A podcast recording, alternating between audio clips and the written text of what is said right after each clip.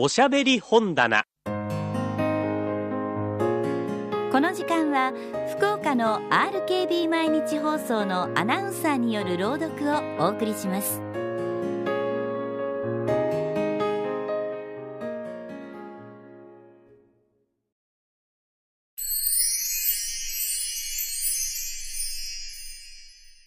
高田露伴ガチョウ1回目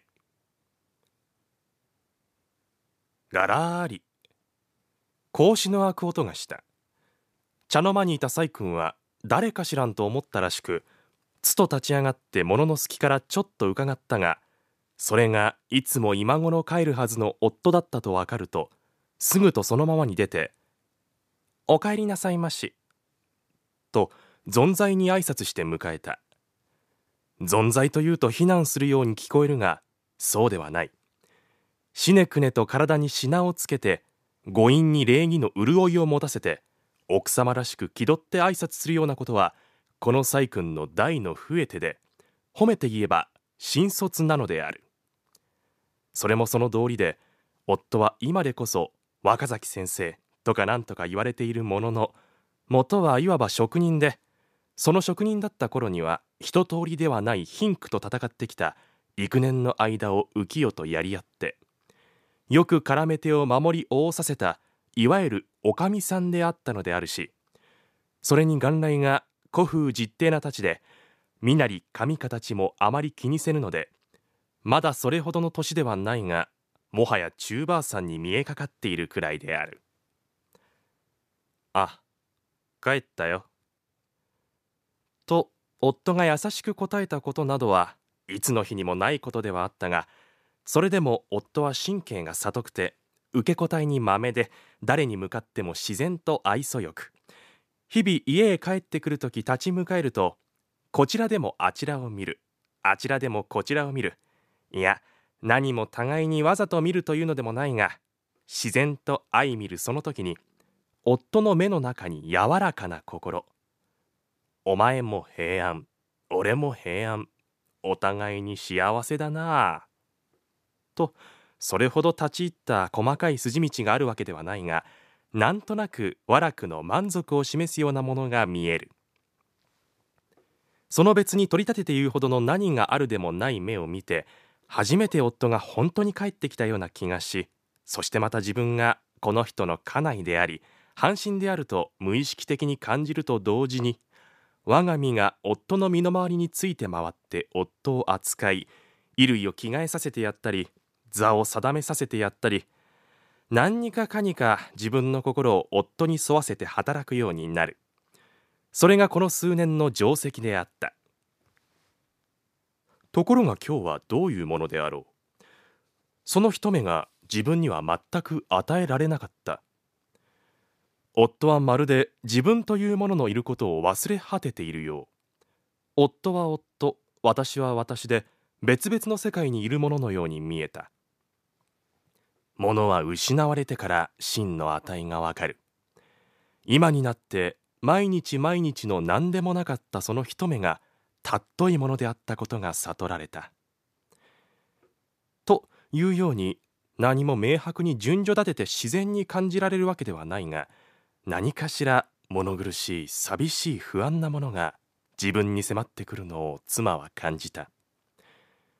それはいつもの通りに古代の人のような帽子というよりは冠を脱ぎ天神様のような服を着替えさせる間にもいかにも不機嫌のように真面目ではあるが勇みのない沈んだ沈んでいきつつあるような夫の様子で妻はそう感じたのであった。長年連れ添う間にはどこでも夫婦の間に晴天和風ばかりはない。夫が妻に対して随分強い不満を抱くこともあり妻が夫に対して悔しい嫌な思いをすることもある。その最も甚だしい時に自分は悪い癖で女だてらに少しがさつなところのある性分か知らぬがつい荒い物言いもするが夫はいよいよ怒るとなると甲高い声で人の胸に刺さるような口を聞くのもやめてしまって黙って何も言わなくなりこちらに向かって目は開いていても物を見ないかのようになる。それが今日の今のような調子合いだ。妙なところに夫は座り込んだ。細工場それは土間になっているところと居間とが続いている。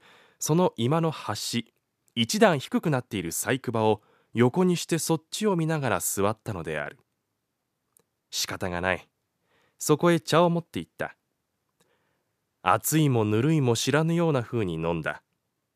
顔色が冴えない。気が何かに粘っている。自分に対して甚だしく憎悪でもしているかとちょっと感じたが自分には何も心当たりもない。で「どうかなさいましたか?」と聞く。返事がない気色が悪いのじゃなくて？とまた聞くとうるさいと言わぬばかりに何ともない。月穂がないという返事の仕方だ。何ともないと言われてもどうも何かあるに違いない。うちの人の身分が良くなり交際が上がってくるにつけ私が足らぬ釣り合い足らぬと他の人たちに思われ言われはせぬかという女気の暗示がなくもないので自分のことかしらんとまたちょっと疑ったがどうもそうでもないらしい。決まって晩酌を取るというのでもなくもとより緊直倹約の主人であり自分も夫に酒を飲まれるようなことは嫌いなのではあるがそれでも少し飲むとにぎやかに機嫌よくなって罪もなく興じる主人である。そこで「晩には何か取りまして久しぶりで一本あげましょうか」と言った。近来大いに進歩して細君はこの定義をしたのである。ところが「なぜさ」と善良な夫は反問の限界に明らかにそんなことはせずとよいと否定してしまった。是非もない。簡素な晩食はいつもの通りに済まされたが主人の様子はいつもの通りではなかった。激しているのでもなく恐れているのでもないらしい。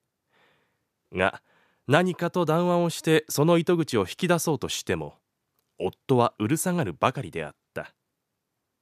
さあ誠の走行の妻たる夫思いの細君はついにこらえかねて真正面から「あなたは今日はどうかなさったの?」と迫って聞いた「どうもしない」だって私のこと？なーに？それならお勤め先のこと？うん。まあそうさ。まあ操作なんて変なおっしゃりようね。どういうこと？遅食と聞いたのは我が夫と中村という人とは他の教官たちとは全く出が違っていて肌合いの職人風のところが引き繕わしてもどこかで出るそれは学校なんぞというものとは移りの悪いことである。それを仲の良い二人が笑って話し合っていた折々のあるのを知っていたからである。なーに？免職？お諭し免職ってことがあるってね。もしか免職なんて言うんなら私は聞きやしない。あなたなんかやいやい言われてもらわれたれっきとした仇のお嬢さん見たようなものでそれを免職といえば無理離縁のようなものですからね。誰も免職とも何とも言ってはいないよ。お先走り。うるさいね。そんならどうしたの？誰か高慢ちきな意地悪と喧嘩でもしたの？いや。そんならうるさいね。だってうるさい。おや剣道ですね。人が一生懸命になって聞いているのに。なんでそんなに沈んでいるのです？別に沈んじゃいないいいえ沈んでいますかわいそうに。なんでそんなに。かわいそうにはよかったね。人をはぐらかすものじゃありませんよ。本気になっているものを。さあ、なんでそんなに。なんでですよ。一人でにかな。まあ、何も隠さなくったっていいじゃありませんか。どういう言い訳なんですか？聞かせてください。実はこれこれとね。女だって私はあなたの中心じゃありませんか？中心という言葉は少し奇異に用いられたがこの人にしてはごもっともであった。実際この主人の中心であるに疑いない。しかし主人の耳にも浄瑠璃難度に出る中心という語に連関して聞こえたか。話せって言ったって隠すのじゃないが女わらべの知ることならずさ。浄瑠璃の行われる西の人だったから主人は偶然に用いた語り物の言葉を用いたのだが同じく西の人でこれを知っていたところの新卒で善良で忠誠な細君はカッとなって怒った。がじきにまた悲痛な顔になってこらえ涙を潤ませた。自分の軽視されたということよりも夫の胸の内にあるものが真に女わらべの知るには余るものであろうと感じてなおさら心配に絶えなくなったのである。格子戸は一つ格子戸である。しかし開ける音は人々で異なる。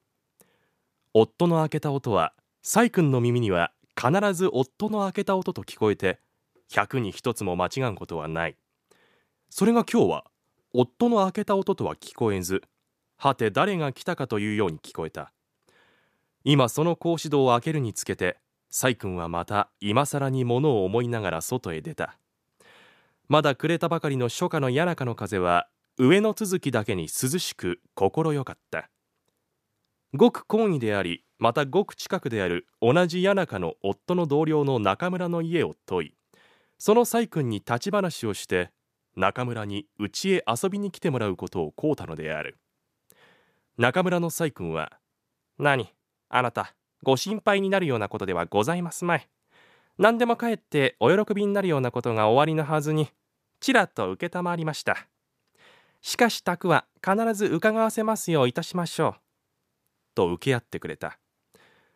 同じ立場にある者は同じような感情を抱いて互いによく理解し合うものであるから中村の細君が一も二もなく若崎の細君の言う通りになってくれたのでもあろうが一つにはいつも同じような身分の出というところからごくごく両家が心安くし合いまた一つには若崎が多くは常に中村の原型によってこれを得ることをする芸術上の兄弟分のような関係から自然と離れがたき仲になっていたゆえもあったろう。若崎の細君はいそいそとして帰った。